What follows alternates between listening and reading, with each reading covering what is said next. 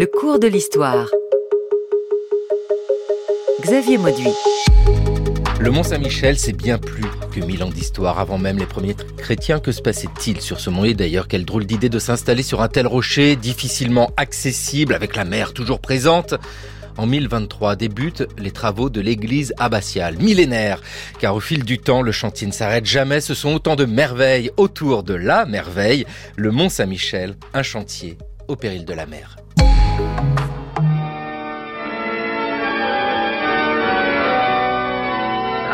Le Mont Saint-Michel a revu une fois encore la procession qui chaque année célèbre l'anniversaire de l'apparition de Saint-Michel sur le rocher normand.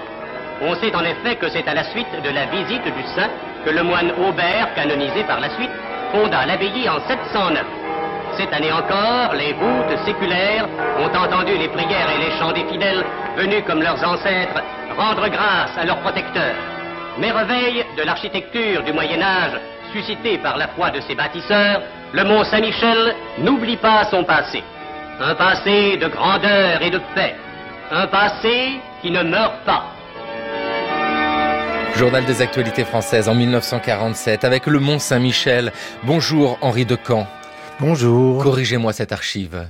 Eh bien, euh, Aubert n'était pas un moine, c'était un évêque d'Avranches et il n'a pas créé une abbaye, il a créé euh, un sanctuaire en l'honneur de Saint-Michel.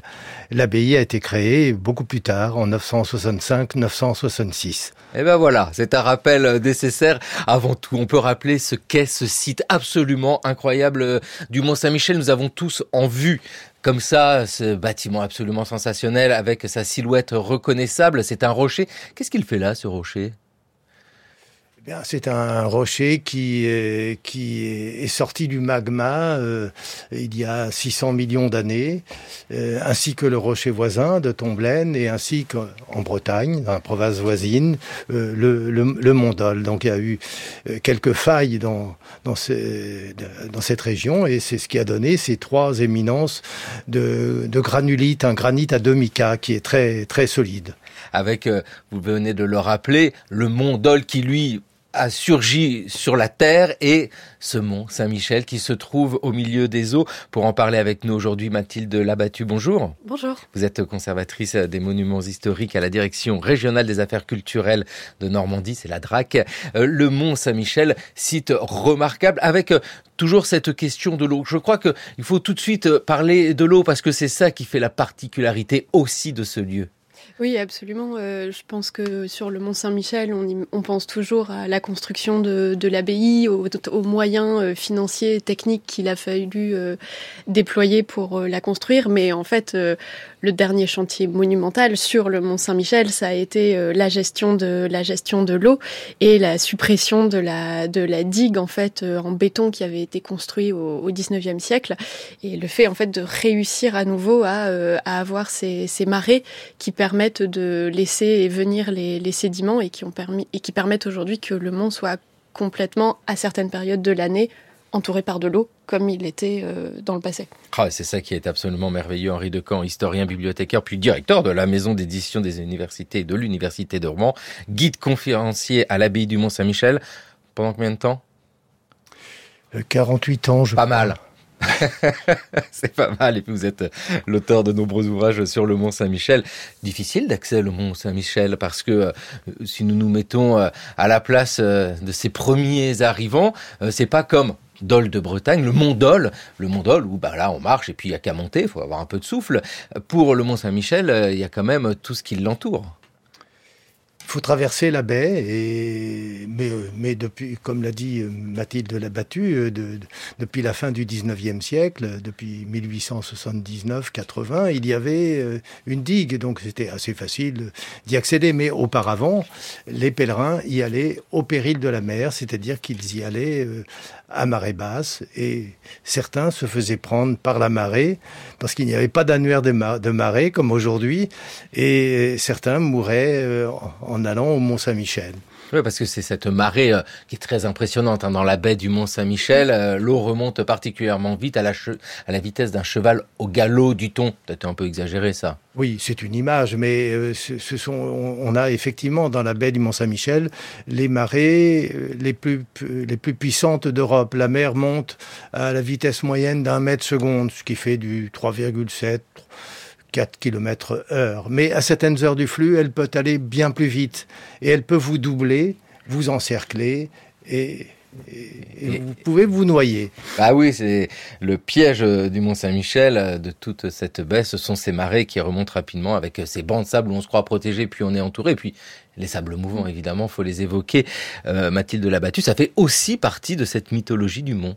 Complètement. C'est très intéressant de voir euh, cette image que tout le monde a du, de la marée qui remonte comme un cheval, euh, comme un cheval au galop. En fait, on se rend compte que ça participe de tout cet imaginaire qui se, qui se crée au 19e siècle sur, euh, sur le Mont Saint-Michel. C'est le moment en fait où les historiens redécouvrent en fait les, les, textes, les textes médiévaux. Il y a aussi tout ce, tout ce courant gothique en fait gothicisant qui, qui a ce goût pour l'esthétique de la ruine, de la. On aime se faire peur en fait un petit peu.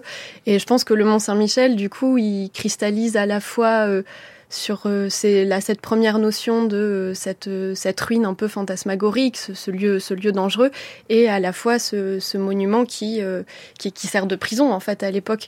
Et je pense que nous aujourd'hui, quand on se raconte ces histoires de sable mouvant, on est assez proche de de ces idées des hommes du 19e. Et nous pourrions dire également de cette idée des premiers chrétiens qui s'installent ici, parce que ce mont a cet intérêt d'être isolé dans la recherche des chrétiens. Alors on est à quel moment d'ailleurs quand est construit le premier oratoire?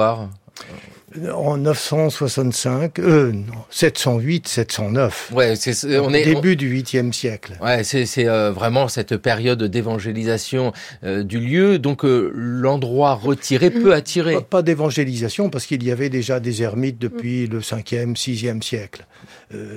la Normandie a été christianisée plutôt au fin du siècle. Et vous venez de dire le mot ermite. Il y a de ça aussi qui peut être intéressant avec le Mont Saint-Michel, c'est retrouver un lieu comme coupé du monde, malgré tout relié avec le reste du monde. Euh, Mathilde Labattu, c'est euh, l'idée de pouvoir euh, s'isoler, c'est ce fantasme de l'ermite. En fait, il y a deux, il y a, il y a deux, il y a deux, il y a, il y a deux images sur la question de, du mont, du mont Saint-Michel. Il y a effectivement ce lieu de, de, repli dans un premier temps pour pour des pour des ermites. Et en fait, on se rend compte aussi aujourd'hui, à, à, travers des, des, études sur tous les, les, les, sanctuaires qui sont qui sont dédiés à Saint-Michel, que les sanctuaires dédiés à Saint-Michel sont des sanctuaires difficilement accessibles. Ça fait partie en fait de la de de, l'histoire de, de ces sanctuaires, d'être placés sur des promontoires. Et euh, on pense que en, fait à l'époque les, hommes de l'époque cherchaient un petit peu ce, cette difficulté parce que euh, Saint Michel était était aussi le un défenseur. Donc en fait non seulement il fallait mériter d'y aller, mais en plus euh, le fait qu'il soit placé entre entre ciel et terre et qu'il fasse en fait front à la mer, c'était aussi ce presque une image assez symbolique de, de Saint-Michel combattant en fait euh, des forces euh, surnaturelles, euh, probablement pas toujours bienveillantes. Pas toujours bienveillantes, avec des sanctuaires dédiés à Saint-Michel. Petit tour en Italie. Bienvenue à Sant'Ambrogio di Torino. Nous sommes ici à une trentaine de kilomètres au nord de Turin. Dario Fracchia, buongiorno. Buongiorno. Vous êtes le maire de Sant'Ambrogio. Quel est donc ce petit bijou qui trône au-dessus de vos têtes c'est l'abbaye de Saint-Michel qui date de l'an 1000. Elle est le symbole de la région Piémont et pour nous c'est notre point de référence, le jour comme la nuit. Quand on la voit, on se sent chez nous. Et puis vous avez un plus grand projet que vous essayez de faire aboutir avec l'aide de partenaires français. Oui, nous avons le projet de relier notre sacra au Mont Saint-Michel de Normandie et au Mont Saint-Michel du Gargano dans les Pouilles. Ce sont les trois principaux sanctuaires placés sur la route de Jérusalem. Nous étions en 2012 sur France 3 avec l'évocation de cet autre sanctuaire et même de 16 autres sanctuaires. Euh, quels sont-ils Henri de Caen, euh, ça veut dire qu'il y a plusieurs euh, sanctuaires qui peuvent ressembler au Mont-Saint-Michel? Alors, le Mont-Saint-Michel a imité un sanctuaire italien, le sanctuaire du, du Monte San Angelo sur le Gargano, qui est un, sanctuaire, ce qui est le premier sanctuaire dédié à l'archange en Occident. Et donc, c'est à la fin du, du, du, du 5e siècle que, euh, que ce sanctuaire a été créé. Euh, donc le Gargano, c'est le modèle qu'on a suivi, euh, que, que Saint Aubert a suivi en 708-709. Et quand, en, revanche, la Sacra San Michele della Chiesa, sur le, près du Val de Suse, qui est un sanctuaire extraordinaire qui domine la plaine du Pô, c'est un sanctuaire beaucoup plus récent, mais qui avait des liens de confraternité avec le Mont Saint-Michel bas normand. Ce qui veut dire que construire un bâtiment sur un site plutôt escarpé, dédié à Saint-Michel, il y a un modèle qui existe déjà en Italie au moment où Aubert, évêque euh, d'Avranches, réfléchit au Mont-Saint-Michel avec euh, la difficulté de la construction. Parce que c'est ça aussi. Euh, vous, l'avez dit, hein, Mathilde Labattu, c'est quelque chose qui se mérite d'aller au Mont-Saint-Michel, surtout avant la digue. C'est aussi quelque chose qui ressemble à une prouesse technique de réussir une telle construction. Oui, c'est complètement euh, complètement inédit pour euh, pour euh, pour le Moyen Âge. On voit que en fait les, les hommes à l'époque, ces hommes-là à l'époque médiévale, on n'a pas le nom en fait de l'architecte, mais probablement quelqu'un avec un voilà un savoir-faire quand même assez assez exceptionnel, puisque vous vous retrouvez sur un, un tout petit un tout petit rocher extrêmement escarpé en fait. Vous avez donc ce, ces premiers donc ces premières cabanes, ensuite probablement un premier sanctuaire, mais on savait pas vraiment à quoi il ressemblait. Et on décide en fait euh, pour euh, de, de, fonder en fait ce qui doit être une abbatiale pour accueillir une communauté monastique, des pèlerins, etc. Donc il faut de la place. Et là, en fait, euh, la prouesse, ça va être de se dire, ben, on va faire des cryptes. On va faire des cryptes, et c'est en fait sur ces cryptes qui ça va permettre de mettre à niveau le rocher. Et une fois qu'on aura mis les cryptes mis au niveau avec le rocher, on va pouvoir construire, on va pouvoir construire la nef, on va pouvoir construire les, bras du transept, on va pouvoir construire le cœur. Et c'est ça la prouesse du Mont Saint-Michel, c'est que on a un bâtiment qui repose sur une substructure qui se visite aujourd'hui, mais qui est euh, qui est à l'échelle de, de, l'œuvre, c'est-à-dire euh, monumentale elle, aussi. Oui, elles sont cachées, euh, ces cryptes, mais essentielles à ce qu'est le Mont Saint-Michel. C'est elles qui soutiennent l'ensemble. Et on peut rappeler la symbolique de ces cryptes aussi pour euh, l'architecture médiévale, parce que que se passe-t-il dans les cryptes? Euh, C'est peut-être là où les pèlerins peuvent passer. Il y a aussi ce petit côté mystérieux qui plaît beaucoup avec euh, les cryptes. Et on voit bien quand on visite une église, une cathédrale, le passage dans la crypte, c'est toujours quelque chose qui crée une émotion.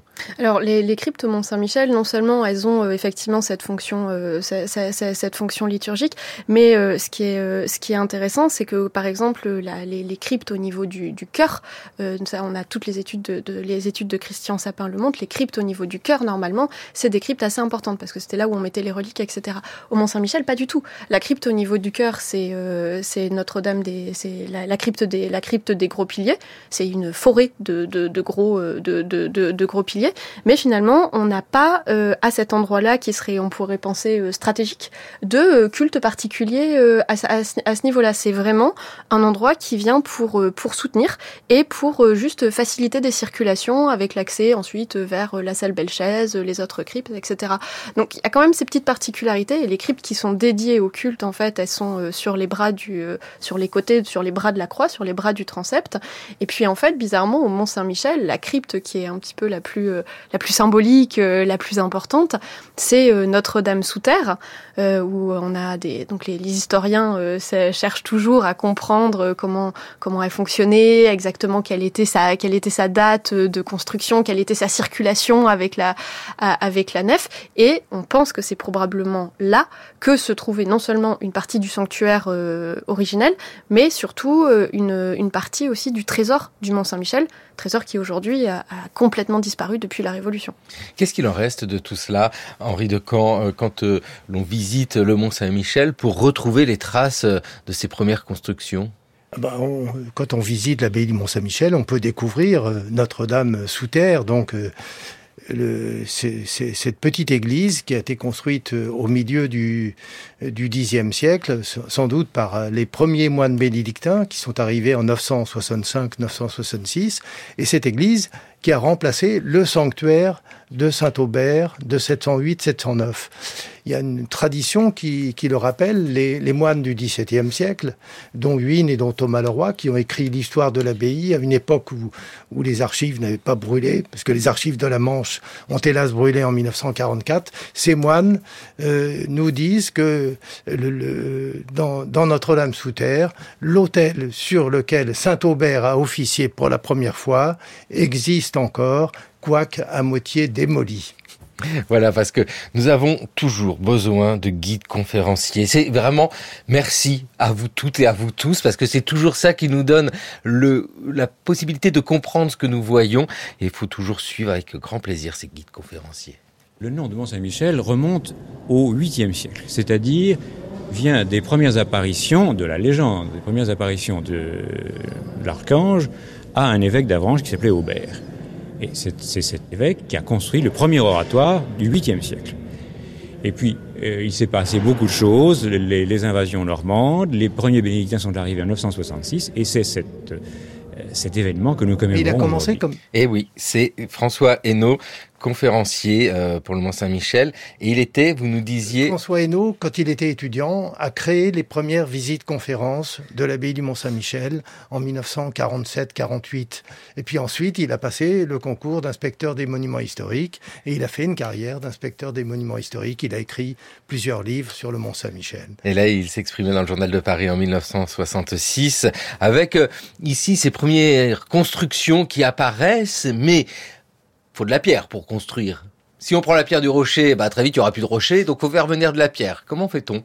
Eh bien, euh, lorsqu'on a démarré le chantier de l'église abbatiale il y a mille ans, donc euh, en 1023, le duc de Normandie, Richard II, qui était euh, très attaché au Mont-Saint-Michel, car c'est au Mont-Saint-Michel qu'il s'est marié autour de l'an 1000 avec une princesse bretonne, Judith, et ce, duc de Normandie était très généreux et il a donné à l'abbaye du Mont-Saint-Michel les îles Chausées. Et c'est euh, aux îles Chausées que les moines ont été chercher le granit qui leur a permis de construire l'essentiel des bâtiments que nous voyons aujourd'hui. C'est-à-dire que c'est par la mer que le Mont Saint-Michel est construit.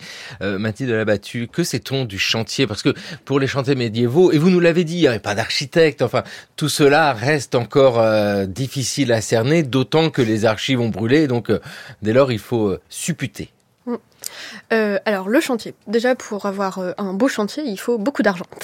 Là, c'est ce que donc euh, Henri de Caen disait, c'est que le Mont Saint-Michel a de la chance. En fait, il est assez richement doté par les, souverains, donc duc de, duc de Normandie, le duc de Bretagne fera aussi des donations, on va avoir des membres de la famille royale qui viennent s'intéresser.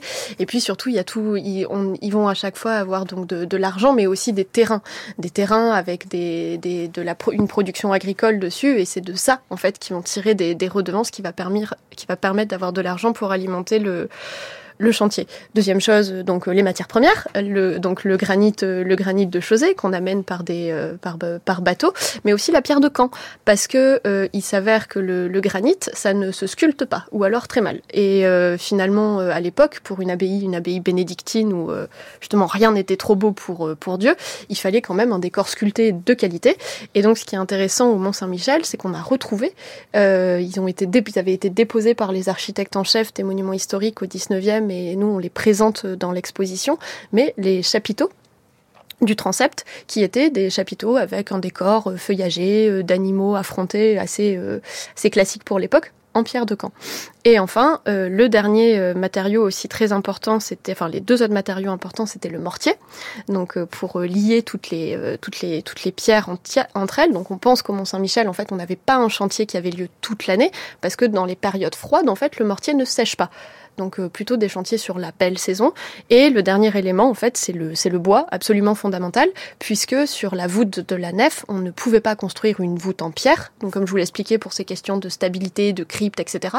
Et donc on a une voûte en bois, et la voûte servait aussi en fait pour faire les échafaudages puisque sans échafaudage, on montait pas la pierre. Et eh oui, Mathilde Labattu, vous êtes co-commissaire avec Brigitte Galbrin de l'exposition La demeure de l'Archange, mille ans d'histoire et de création à l'occasion du, du millénaire de l'abbatiale du Mont-Saint-Michel. Dans cette histoire de chantier, parce que c'est ça que, qui nous intéresse particulièrement aujourd'hui dans le cours de l'histoire sur France Culture. Ce sont, et vous l'avez rappelé avec beaucoup de justesse, hein, des matériaux, ce sont euh, des gens qui ne peuvent pas travailler euh, toute l'année. Et puis c'est surtout une histoire de chantier qui ne se termine euh, jamais. dans le Mont Saint-Michel, Henri de Caen, on n'a pas un début et une fin de chantier. C'est pas comme ça que ça doit se concevoir. Bah, théoriquement, l'église abbatiale elle a été construite entre 1023 et 1084, 1085, mais l'église était à peine terminée qu'une partie du côté nord s'est effondrée. Et donc on l'a réparée. Mais en 1103, c'était au milieu de la nuit. Les moines, heureusement, étaient en train de chanter les vigiles. Euh, mais quelques moines étaient quand même dans le dortoir parce qu'ils avaient obtenu l'autorisation euh, de se passer, de ne pas aller aux, vigiles, les vigiles qui étaient chantés vers une heure du matin. Et euh, ben, en 1103, tout le côté nord de la nef s'est effondré sur une grande partie du dortoir, mais pas sur la totalité du dortoir, miracle les moines qui étaient dispensés de vigile étaient dans la partie du dortoir qui n'a pas été détruite. Donc, toute une partie, euh, Mathilde a dit que euh, on, ne travaille pas, beaucoup l'hiver parce que le mortier séchait difficilement, et sans doute euh, a-t-on eu des problèmes de mortier? Ça explique peut-être l'effondrement du côté nord de la nef qui a été réédifié à partir des années 1130, 1135 à peu près. L'architecture du Mont Saint-Michel est-elle facile à comprendre? Euh, On le voit comme ça, on se dit mais quelle cohérence euh, absolue, mais alors que ça traverse les siècles. Mathilde Labattu, c'est très dur à comprendre le Mont Saint-Michel en réalité. Euh, alors c'est à la fois, alors moi, moi ce que j'aime beaucoup au Mont Saint-Michel, c'est que à la fois c'est très compliqué. Et à la fois, quand on entre dans l'abbatiale, il y a quelque chose de, de très fluide, en fait. Quand, quand c'est, c'est, c'est, les lignes sont très harmoniques, l'endroit est beau, en fait, et, et, on a une impression d'homogénéité. Et euh, par contre, quand on est euh, commissaire d'expo, quand, et quand il faut expliquer les différentes périodes de construction sur un texte de 10 lignes, là, on commence à rigoler. Euh, donc, euh, effectivement, quand on, entre dans, quand on entre dans la nef, déjà, il faut savoir qu'on entre dans une nef qui est pas complète. il y a une partie de la nef qui s'effondre au 18 siècle. Donc euh, il y a une tour qui, il y a une, des dernières tours parce qu'il y en avait deux, il y a une tour qui tombe et on rabat en fait, on, enlève deux ou trois euh, travées. Euh, ensuite vous arrivez donc dans la croisée du la croisée du transept. On se dit ce chef-d'œuvre de l'art médiéval, pas du tout. La croisée du transept en fait vous êtes au 19e siècle. C'est Victor Petit-Grand, c'est celui qui va mettre en fait la flèche, la flèche sommitale avec l'archange, etc. Donc déjà croisée du transept, vous avez plus grand chose de médiéval. Les transepts par contre les bras du, les bras du transept, là, on est sur quelque chose qui euh, pourrait encore être euh, plus de ce qui reste de l'abbatiale de l'abbatiale romane. Et enfin, vous arrivez dans le dans le cœur, et le cœur, effectivement, bah là, euh, c'est pas du tout roman. En fait, vous êtes au cœur de, du gothique du gothique flamboyant, avec un cœur qui a été reconstruit donc suite à son à son effondrement, et à partir de 1400, 1430, 1400, 1440, et tout ça s'enchaîne dans une très très belle continuité visuelle mais euh, beaucoup plus difficile sur le plan historique. Henri de Caen, c'est un résumé de l'histoire de l'architecture, là, sur euh, un temps très long. Oui, vous, disiez que c'était pas facile de se repérer au Mont Saint-Michel. C'est vrai, c'est un véritable labyrinthe parce que les bâtiments conventuels, donc les bâtiments d'habitation des moines, au lieu d'être construits autour d'un cloître, sont construits euh, à un niveau égal, mais le plus souvent inférieure à l'église. Et donc les salles, au lieu de s'ordonner horizontalement autour d'un cloître, les salles se superposent et les salles supérieures étant au niveau de l'église. Mais les, les autres sont au-dessous. Et donc, c'est vrai qu'on passe d'un bâtiment à l'autre, on tourne autour de la pointe du rocher, on, change de niveau, et c'est vrai qu'on est un petit peu perdu. C'est un véritable labyrinthe, mais ça fait partie aussi du charme euh, de l'abbaye du Mont-Saint-Michel. Oui, c'est ce charme-là hein, qui est extrêmement plaisant avec euh, ce labyrinthe naît de la contrainte. Hein. Il faut s'adapter, c'est bien ça. Oui, oui, tout à fait, oui. Et on ne peut pas faire autrement euh, quand on pense au Mont Saint-Michel, à se projeter sur ce que nous connaissons des autres bâtiments. Et vous l'avez dit, euh, bah, il y a comme euh, un cahier des charges à suivre. Alors on ne parle pas encore d'architecte, mais les bâtiments un peu partout suivent plus ou moins le même plan. On va retrouver ça en fait sur le Mont Saint-Michel avec les mêmes espaces dédiés aux mêmes activités, sauf que c'est pas dans le bon sens parce que c'est sur un rocher. Et puis les bâtiments sont d'époques différentes parce qu'on a d'abord construit un, monastère roman à la fin du XIe siècle. Il a été agrandi au XIIe siècle, mais en, en, 1204, la Normandie euh, a été rattachée au domaine royal capétien par le roi de France Philippe Auguste. Et Philippe Auguste a conquis euh, la Normandie euh, parce que le duc de Normandie était aussi roi d'Angleterre, Jean Santerre, et, Jean Santerre est resté en Angleterre. Et dans sa conquête, il était aidé par des soldats bretons qui ont tenté de prendre le Mont Saint-Michel et ils l'ont pris assez facilement parce que le mont n'était pas très très bien défendu. Il y avait des palissades en bois tout autour. Donc ils ont mis le feu aux palissades et le feu s'est communiqué à l'abbaye. Et une partie de l'abbaye romane a alors disparu. Ah oui, parce que la période de guerre détruit une partie du mont, mais quand surgit-il? Allez savoir, une merveille. Yves-Marie Froidevaux, vous êtes l'architecte responsable du mont Oui, j'ai été chargé du mont Saint-Michel il y a une vingtaine d'années environ. Alors, au mont Saint-Michel, il y a eu un fait historique euh, qui a eu une très grosse influence sur l'architecture de l'abbatiale, c'est euh, le rattachement de la Normandie au royaume de France. C'est au début du XIIIe siècle euh, que Philippe Auguste a repris la Normandie sous son autorité. Cela ne s'est pas fait tout seul, bien entendu, il y a eu une guerre, il y a eu des luttes, et euh, les alliés du roi de France, qui étaient euh, les Bretons, ont pris d'assaut le Mont Saint-Michel et y ont mis le feu. Et eh ben voilà, c'était malin. Qu'est-ce que c'est que cette merveille euh? Alors attendez, Henri de Camp Contrairement à ce que dit Yves-Marie Froidevaux, qui était un, grand architecte restaurateur du Mont, je l'ai bien connu et je l'aimais beaucoup. Mais la Normandie n'a pas été rattachée à la France parce qu'elle elle était déjà française. le duc de Normandie, avant 1204, euh, même s'il était roi d'Angleterre, pour la Normandie, il devait hommage au roi de France. Bon, mais c'est un détail, me direz-vous. Donc en 1204, les Bretons euh, ont mis le feu au Mont Saint-Michel. Toute une partie de l'abbaye a, disparu ou était en assez mauvais état. On a euh, restauré ce qu'on pouvait restaurer. Et Philippe Auguste était un petit peu navré que ses alliés aient mis le feu au mont. Et il a eu peur que l'archange se venge. Et il aurait donné de l'argent, ce qui a permis aux moines du Mont Saint-Michel de reconstruire sur les ruines un bâtiment si beau qu'on l'a surnommé assez rapidement la merveille ce qui est intéressant par rapport à, par rapport à la merveille, c'est que longtemps, en fait, on s'est, on s'est effectivement appuyé sur. Euh, en fait, c'est une source textuelle qui raconte euh, l'histoire du, de l'incendie de Philippe Auguste, qui donne de l'argent, etc. Et euh, à l'occasion de la restauration de la merveille, qui a eu lieu en, 2000, en 2022-2023 et qui a été réalisée par l'architecte en chef des monuments historiques François Janot, on a fait une, une étude en archéologie du bâti, c'est-à-dire qu'on est allé regarder en fait comment étaient montées les pierres ensemble, la maçonnerie, etc. Et euh, on s'est aperçu que justement, et effectivement, euh, la merveille en fait n'est pas construite d'un seul tenant, mais qu'elle repose en fait sur différents bâtiments plus anciens. Et donc on identifie entre deux et trois campagnes de, de construction, ce qui montre bien donc une implantation des moines à cet endroit pour un des usages par contre qui restent peu connus, mais euh, effectivement qu'on a toujours, en plus il y a au Mont Saint-Michel, moi ce que j'aime bien c'est qu'il y a toujours ce souci d'économie, c'est-à-dire que si on peut économiser de la pierre, on va économiser de la pierre, et donc on va construire sur ces fondations euh, et on va sommer cette fondation du, euh, du, très, beau, du très beau cloître qu'on connaît actuellement. Économie de pierre, pourquoi? Parce que déjà il en faut pas trop, sinon c'est trop lourd et ça tient pas.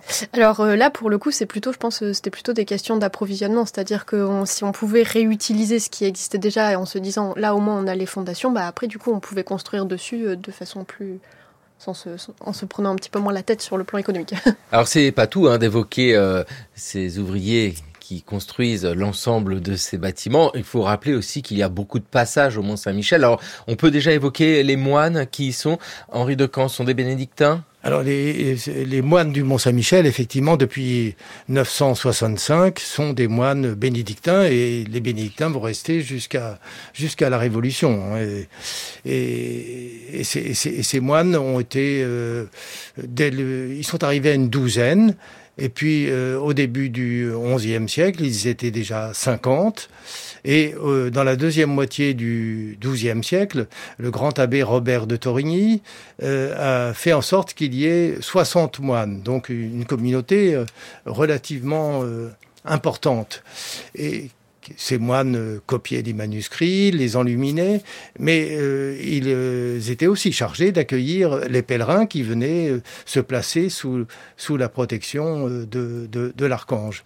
Donc dans les bâtiments de la merveille, il y a des salles qui sont réservées aux moines, mais il y a aussi des salles qui sont réservées à l'accueil des pèlerins, à l'accueil des pèlerins pauvres pour l'aumônerie et à l'accueil des pèlerins de marque et notamment des rois de France qui sont venus en pèlerinage au Mont, euh, dans la salle des hôtes.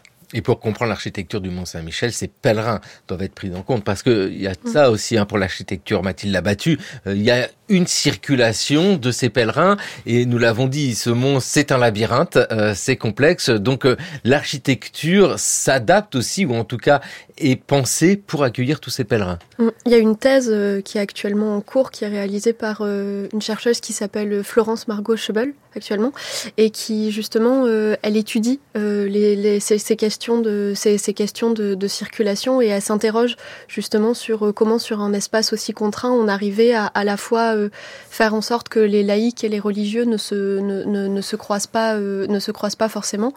ce qu'on s'aperçoit en fait aujourd'hui, c'est que on est bien en peine en fait de d'identifier toutes les circulations parce que finalement il y a énormément de choses qui ont été euh, détruites, notamment au moment où le Mont Saint-Michel est devenu une prison et puis ensuite quand il a été restauré par les architectes, euh, Édouard Courroyer, etc. C'est des gens qui ont enlevé beaucoup des, des époques, des époques intermédiaires. Et euh, vraisemblablement, entre le moment où les bénédictins, même au moment où les bénédictins s'installent, en fait, ils, ils, ne vont avoir de cesse que de construire, de reconstruire, de rechanger les, de rechanger les, les, les, accès. Et, on, et en plus, à partir du, du XVIIe siècle, il y a eu aussi de, une, des mauristes qui vont arriver.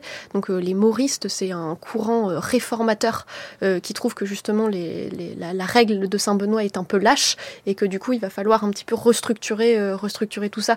Et eux, typiquement, vont faire des travaux absolument colossaux dans, dans l'abbatiale et ils vont être à l'origine de la, la construction d'un maître-autel absolument monumental avec une sculpture en, bois doré, etc.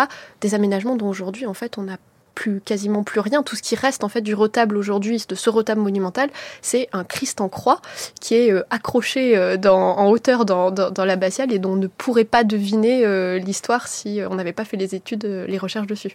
Ah il faut faire preuve de beaucoup d'imagination au moment de visiter le Mont Saint-Michel, au-delà de l'émotion que l'on ressent en tant que visiteur, parce que le site est sidérant. Henri Decamp, pour essayer de se projeter dans le passé, c'est dur hein, quand même parce que euh, faut beaucoup de connaissances, faut une médiation. On parlait euh, des guides conférenciers, mais euh, c'est ça. Le Mont Saint-Michel, il y a tellement de transformations, tellement de chantiers, de micro-chantiers ou de chantiers gigantesques que c'est difficile de comprendre l'état du mont à un moment donné. Et oui, oui, effectivement. Et, et, si, et si, on prolonge, euh, nous arrivons à la guerre de Cent Ans, et c'est pendant la guerre de Cent Ans, en 1421, que le cœur roman euh, s'est effondré. Euh, on a peut-être une explication à cet, à cet, effondrement. Prévoyant un siège, on a euh, construit une citerne au pied du cœur. Et, et on a sans doute affaibli les fondations de la crypte du cœur. Et c'est peut-être ce qui explique qu'en 1421, alors que les Anglais, installés sur le rocher voisin, tentaient de prendre le mont, euh, le chœur s'est brutalement effondré. Alors bien sûr, on ne l'a pas reconstruit immédiatement, c'était impossible.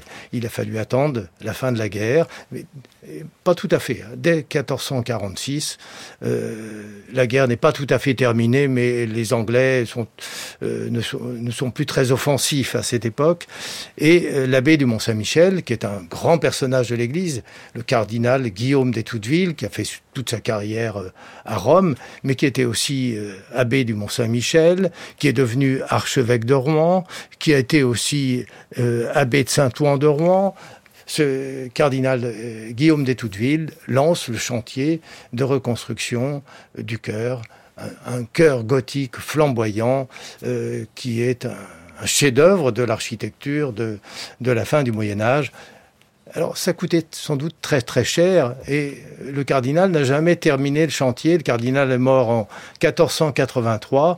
Il n'y avait que le premier niveau du chœur et il a fallu attendre le début du XVIe siècle les deux, deux, abbés, Jean et, et Guillaume Delan, pour qu'on termine le chœur en, en, 1423. Tout le monde veut aller au Mont Saint-Michel, mais oui, c'est là en que 1523. 1523 Oui. Vous autocorrigez, Henri Decamp.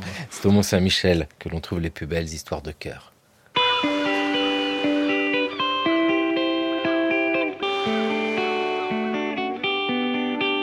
Allez, viens, je t'emmène dans un super endroit. Il faut pas que tu traînes et tu verras.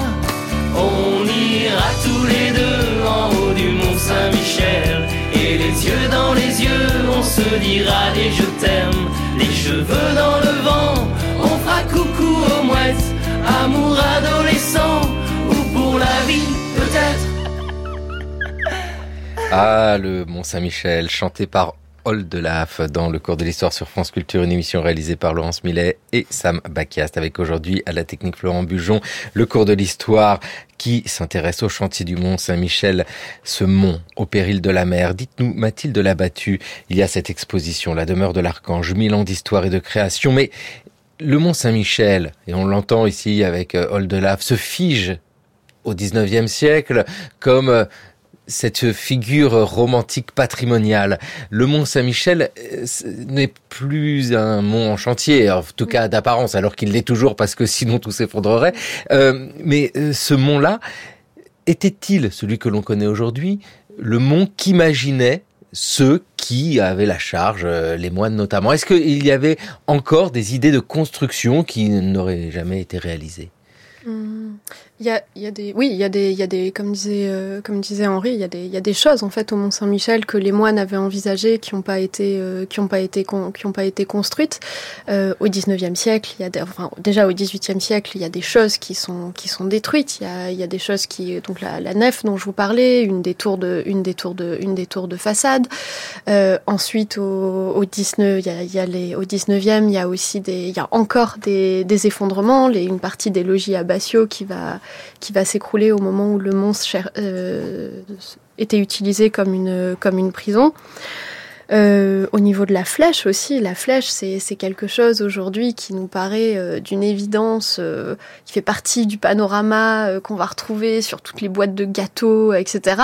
Mais en fait, cette silhouette très élancée, ça c'était pas du tout en fait quelque chose dont les, dont les hommes du, les, hommes du Moyen Âge avaient, avaient, la, perception. Ça c'est la patrimonialisation du monde, c'est le moment où, où la prison la prison est fermée, donc la prison ferme en 1863, l'État reprend donc euh, la gestion du euh, la gestion du, du bâtiment et engage en fait toute une série euh, d'architectes et de, de, de, travaux de travaux colossaux sur le mont et, et ce qui est intéressant c'est qu'à cette période en fait les architectes se posent pas euh, justement se, se, se, se posent la se posent la question de, de, de, de l'histoire du Mont Saint-Michel uniquement par le prisme par le prisme médiéval. C'est-à-dire que tout ce qui est 17e tout ce qui est tout ce qui est antérieur à ça en fait ça tout, tout ça tout ça part. Et c'est pour ça qu'en fait au Mont typiquement on la prison n'est pas visible, alors que ça a été une activité monstrueuse euh, dans l'histoire de l'édifice. Et on ne peut aujourd'hui, c'est les seuls témoins visuels qui restent de la prison, par exemple, c'est des portes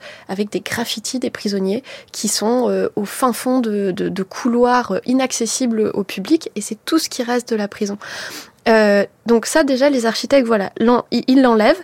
Et en plus ils considèrent que notamment Édouard Courroyer qui est donc euh, le premier architecte du Mont Saint-Michel qui est un élève de Viollet-le-Duc et euh, qui va être aussi l'auteur d'ouvrages sur l'architecture romane et gothique parce qu'à l'époque en fait on on connaît pas en fait on, on, découvre en fait cette cette matière réellement.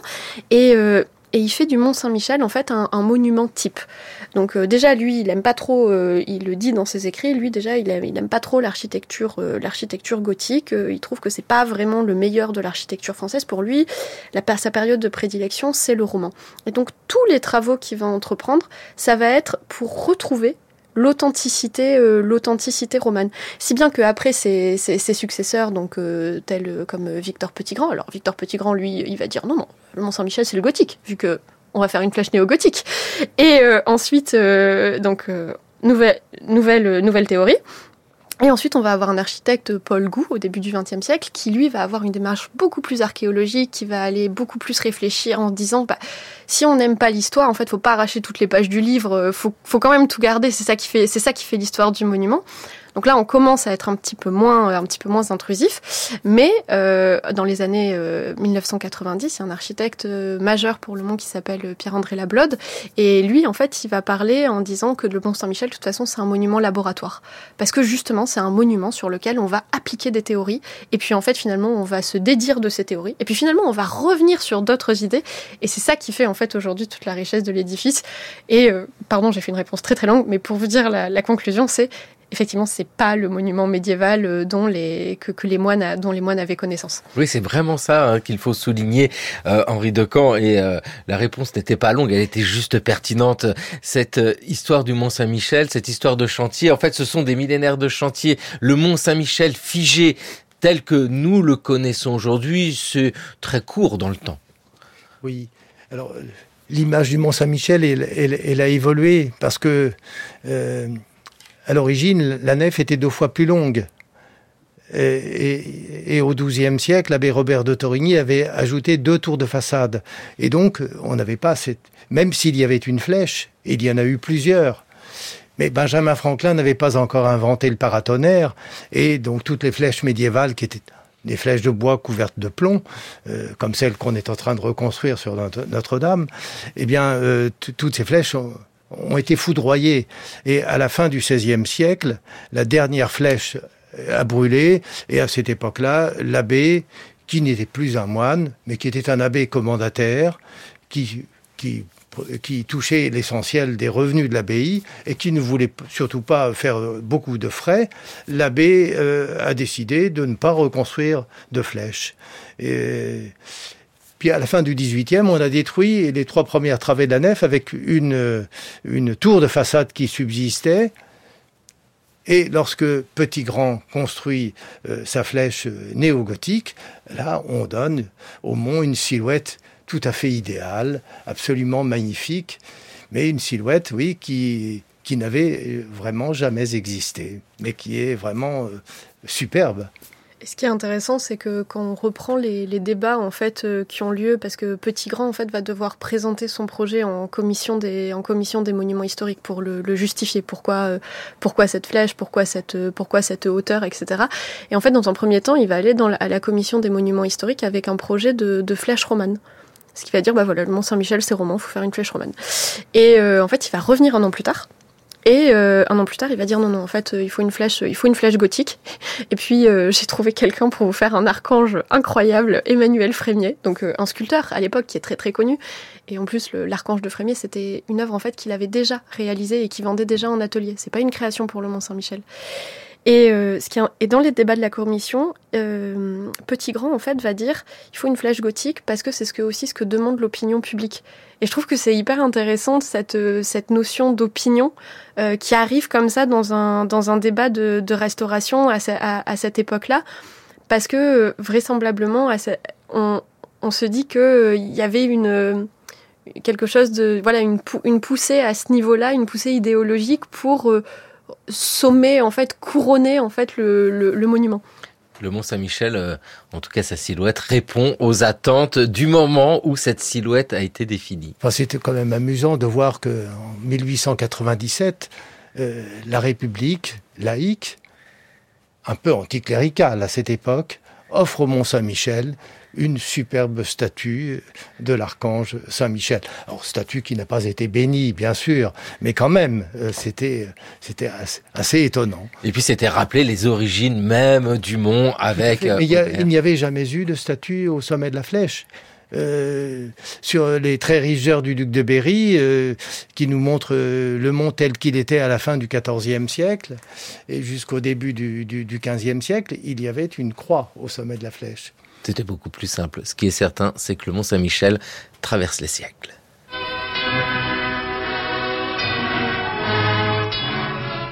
Saint-Michel au péril de la mer. Depuis des siècles, l'extraordinaire construction, à la fois forteresse, ville et couvent, se dresse face à l'océan. Depuis des siècles, à combien de sièges résista le mont de l'Archange, nul ne le sait plus. Et aujourd'hui, sur les murs du mont Libéré, une cérémonie grandiose, dans sa simplicité, marque l'anniversaire de la reconquête. Voici un an, en effet, sous la poussée américaine venant de Fougères et d'Avranches, les Allemands abandonnaient la merveille. Le Mont Saint-Michel retrouvait son intégrité historique. Pour la première fois depuis cinq ans, du haut des remparts, la bénédiction sera donnée aux grèves fameuses qui subissent chaque jour l'assaut de la mer et subirent souvent l'assaut des hommes.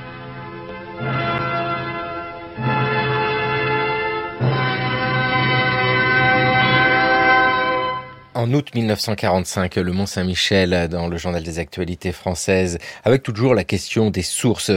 Seconde Guerre mondiale, vous nous l'avez dit, Henri de c'est la destruction des archives euh, de la Manche. À Saint-Lô, oui, mais, mais le Mont Saint-Michel, lui, n'a pas été touché.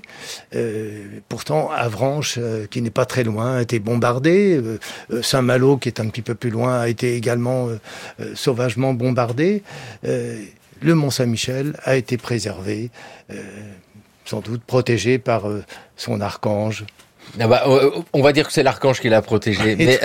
Mais dites-nous, Mathilde Labattu, quand on travaille sur cette histoire millénaire du Mont Saint-Michel et particulièrement quand nous réfléchissons au chantier, les sources, c'est toujours très difficile. Qu'a-t-on, de quoi dispose-t-on pour connaître cette histoire J'ai envie de dire du quotidien du Mont Saint-Michel. Euh, alors pour les sources, donc euh, vous avez déjà tous les, les textes fondateurs, euh, ce, les textes fondateurs, donc euh, la Révélation, le Dea, le, le Batibus, donc qui sont des textes en fait médié, des textes médiévaux qui ont été énormément étudiés par des chercheurs de des chercheurs de l'université de Caen, notamment Pierre Pierre Bouet, François Neveu. ensuite, vous avez les textes des Mauristes au XVIIe siècle, donc dont, dont, dont Thomas Leroy, qui a écrit une des premières, euh, des premières histoires sur le, sur le Mont Saint-Michel. Et ensuite, on va passer sur les sources du 19e, euh, du 19e siècle, qui sont assez précieuses, à savoir euh, donc toutes les archives bah, qui sont aux archives nationales sur la, sur la prison. Là, vous avez un travail assez remarquable qui a été fait, enfin, assez incroyable même qui a été fait par Jérémy Jérémy Allais qui a qui a compulsé en fait ces ces archives, ces archives nationales. Et ensuite, vous passez sur la période monument historique. Donc là, vous allez avoir euh, toutes les toutes les archives en fait euh, des, des architectes, des architectes en chef. Courroyer, euh, quand il arrive au Mont-Saint-Michel, il, il, travaille avec la photographie, ce qui est complètement incroyable dans les années 1870. Et il travaille avec un, un photographe qui s'appelle Durandel. Et, Durandel, et Corroyer euh, part du principe que la photographie est un outil de travail. Donc il va faire des campagnes de relevés photographiques du Mont-Saint-Michel, de son état avant les restaurations, avant son intervention, pendant son intervention, et, euh, et, après. Et pour nous, aujourd'hui, ces photographies sont extrêmement euh, précieuses parce qu'elles nous donnent des, des, des, des vues de, de, de choses qu'on n'avait pas, qui ont disparu, qui ont été modifiées, etc. Donc vous avez toutes ces, euh, toutes ces archives. Et euh, aujourd'hui, bah, vous avez encore, vous avez énormément de, de, chercheurs qui travaillent dessus. Il y a eu un colloque assez monumental en 1966 à l'occasion du millénaire de la Balsiale qui a, qui a dit beaucoup en fait sur la construction du Mont Saint-Michel avec des études de justement Yves-Marie Froidevaux qu'on a entendu, donc qui était architecte en chef. Et euh, nous, cette année, avec euh, Christophe Manœuvrier et Fabien Paquet, qui sont tous les deux des, des, des chercheurs et maîtres de conférences à l'université de Caen, on a, on a refait un, colloque à, à Cérisy pour justement refaire un point sur toutes, sur toutes ces études, parce que aujourd'hui, en fait, nous, la grande différence par rapport à tous ces gens euh, que je viens de vous citer, c'est qu'on a l'imagerie scientifique. On a l'imagerie scientifique, on a de on a des études en archéologie du bâti, etc. Et tout ça aujourd'hui, et puis il y a eu des fouilles. Donc en fait, on a eu des, du, on a du nouveau matériel à étudier. Et, euh, et tout ça fait qu'aujourd'hui, on se rend compte qu'on peut réétudier en fait tout ce que je viens de vous dire, euh, toute cette bibliographie que je viens de vous donner à l'aune de ces nouveaux, de ces nouveaux outils. Et euh, le colloque était hyper intéressant parce qu'on s'aperçoit qu'on peut encore découvrir des choses sur le Mont Saint-Michel, remettre en cause des, remettre en cause des datations, voire ouvrir en fait sur des questions qu'on s'était jamais posées. Ce colloque, c'est 1023-2023, le Mont Saint-Michel en Normandie et en Europe, nouvelles découvertes et nouvelles perspectives de recherche. Ce dialogue, mais constant, c'est ça aussi l'histoire entre les techniques d'aujourd'hui, l'accumulation de savoir et les sources anciennes. En 1048, Raoul, moine de Fécamp, homme d'une noblesse remarquable, se vit confier la direction du monastère et il œuvra énergiquement à la construction de l'église, élevant au-dessus du chœur les quatre piliers de la tour et, sur ces piliers, les arcs sur lesquels l'abbé Bernard fit par la suite édifier la tour. En 1060, Renouf, qui était depuis l'enfance moine du monastère du bienheureux Michel, devint l'abbé du lieu.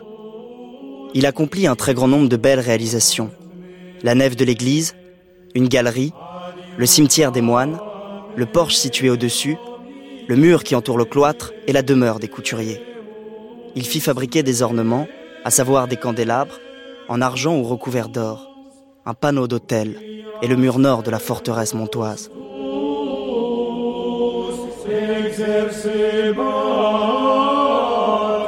De Abatibus, nous sommes au XIIe siècle, des textes Alors, anciens. Le, le début du De Abatibus a été rédigé sans doute par l'abbé Robert de Torigny euh, lorsqu'il il était prieur du Bec et Loin et lorsqu'il a été élu euh, avec l'accord euh, d'Henri de, Plantagenet, euh, c'était important, euh, lorsqu'il lorsqu'il a été élu euh, abbé du Mont-Saint-Michel en 1154, eh bien, il a immédiatement euh, rédigé euh, les premières pages du De c'est-à-dire qu'il a euh, indiqué tout ce que ses prédécesseurs ont fait.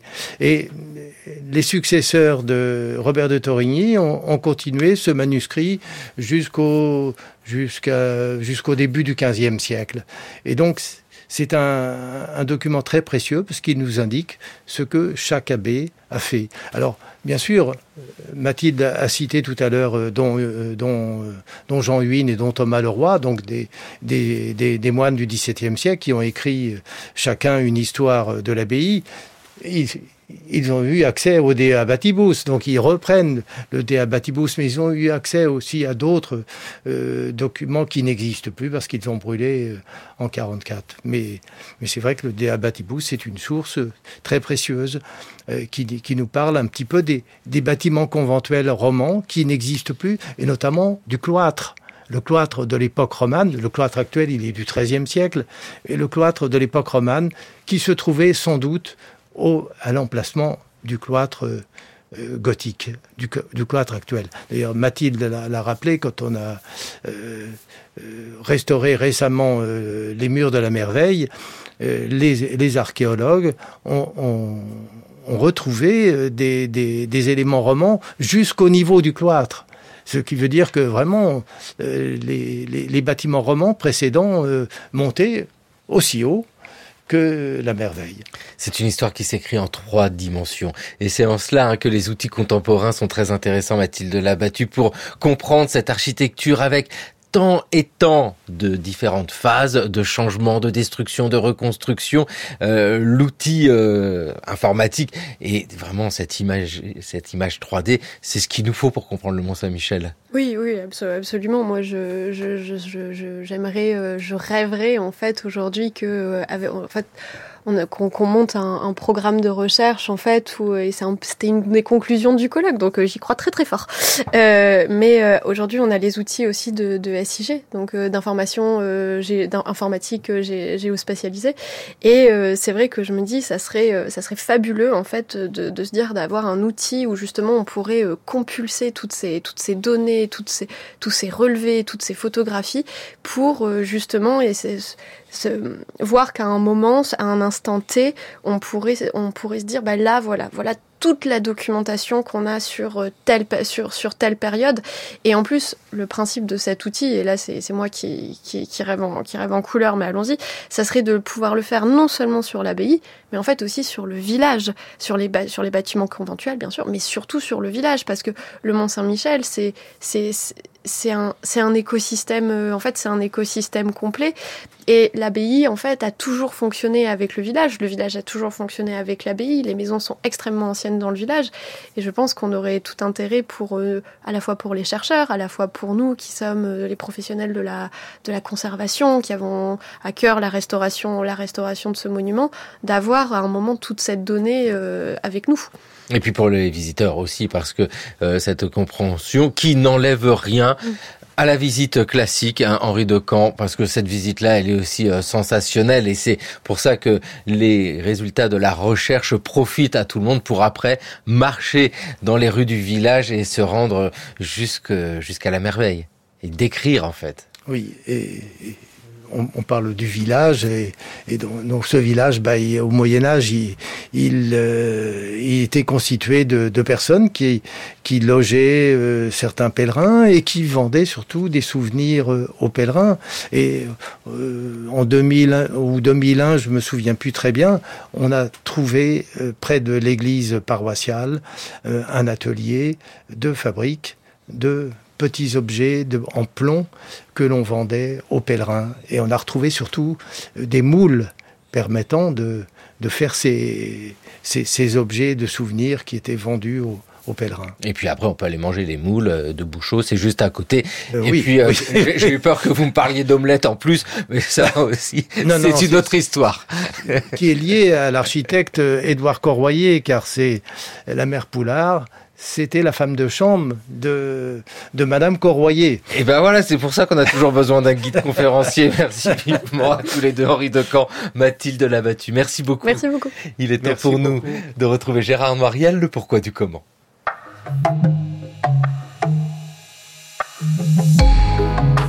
Pourquoi appelait-on les historiens les damnés de la thèse? Le savoir que produit la science historique est alimenté en grande partie par des enseignants-chercheurs travaillant dans des universités. Pour pouvoir exercer ce métier, il faut avoir soutenu avec succès une thèse de doctorat. Toutefois, l'histoire de l'histoire montre que l'importance attachée à cet exercice n'a pas toujours été le même. La thèse de Jules Michelet, l'un des plus grands historiens du XIXe siècle, soutenue en 1819, ne dépassait pas 26 pages il s'agissait d'une interprétation morale, stylistique et rhétorique des vies des hommes illustres de Plutarque. À cette époque, le doctorat n'était pas un diplôme sanctionnant la production des connaissances nouvelles grâce à un travail sur archives. Il visait seulement à prouver que le candidat maîtrisait les grands principes de la culture académique traditionnelle. Dans les décennies suivantes, des réformes ont été adoptées visant à rapprocher l'université française du modèle scientifique allemand. Mais le métier d'historien universitaire, tel qu'il subsiste encore aujourd'hui, n'a été institutionnalisé qu'au début de la Troisième République. Le combat mené en faveur de la laïcité a incité les républicains à défendre la science contre les croyances religieuses. Parmi les mesures prises pour concrétiser cet idéal, les réformes concernant la thèse ont joué un rôle essentiel. Désormais, pour obtenir le grade de docteur en histoire, il a fallu produire une recherche spécialisée fondée sur un travail d'archives de plusieurs années. Ce fut l'une des principales mesures adoptées par le pouvoir républicain pour renforcer l'autonomie des communautés savantes. Après la Seconde Guerre mondiale, une distinction a été établie entre le doctorat d'État, nécessaire pour devenir professeur d'université, et le doctorat de troisième cycle, permettant d'être recruté comme maître de conférence. Mais la féroce concurrence qui opposait les candidats pour l'accès au poste de professeur a poussé les historiens à produire des thèses de plus en plus volumineuses la thèse d'État est devenue comme un chef-d'œuvre, au sens artisanal du terme, dont l'accomplissement pouvait prendre plus de dix ans. C'est à ce moment-là que ceux qui s'auto-désignaient comme des damnés de la thèse ont commencé à déplorer la lourdeur de l'exercice. Après la victoire de François Mitterrand au présidentiel de 1981, la gauche leur a donné satisfaction en supprimant la thèse d'État pour la remplacer par l'habilitation à diriger des recherches. Cette réforme n'a pourtant pas fait l'unanimité au sein de la corporation, car ceux qui avaient sacrifié de longues années de leur vie pour respecter les normes anciennes ne voyaient pas toujours d'un bon œil qu'on le remplace par un système moins contraignant ayant moi-même bénéficié d'une réforme qui m'a permis d'échapper à la dure condition des damnés de la thèse, je ne voudrais pas donner l'impression que je partage l'avis des nostalgiques de la thèse d'État. Il faut néanmoins admettre que sa suppression a affaibli l'autonomie du milieu scientifique dans les universités et renforcé le poids de l'expertise focalisée sur des questions pédagogiques au détriment des critères d'ordre scientifique. Merci beaucoup Gérard Noiriel. C'était le cours de l'histoire sur France Culture, une émission préparée par Jeanne Delecroix, Toscane Vudel, Jeanne Copper, Raphaël Laloum et Maïwen Guizou. Émission à retrouver à podcaster sur franceculture.fr et l'appli Radio France. France Culture. L'esprit d'ouverture.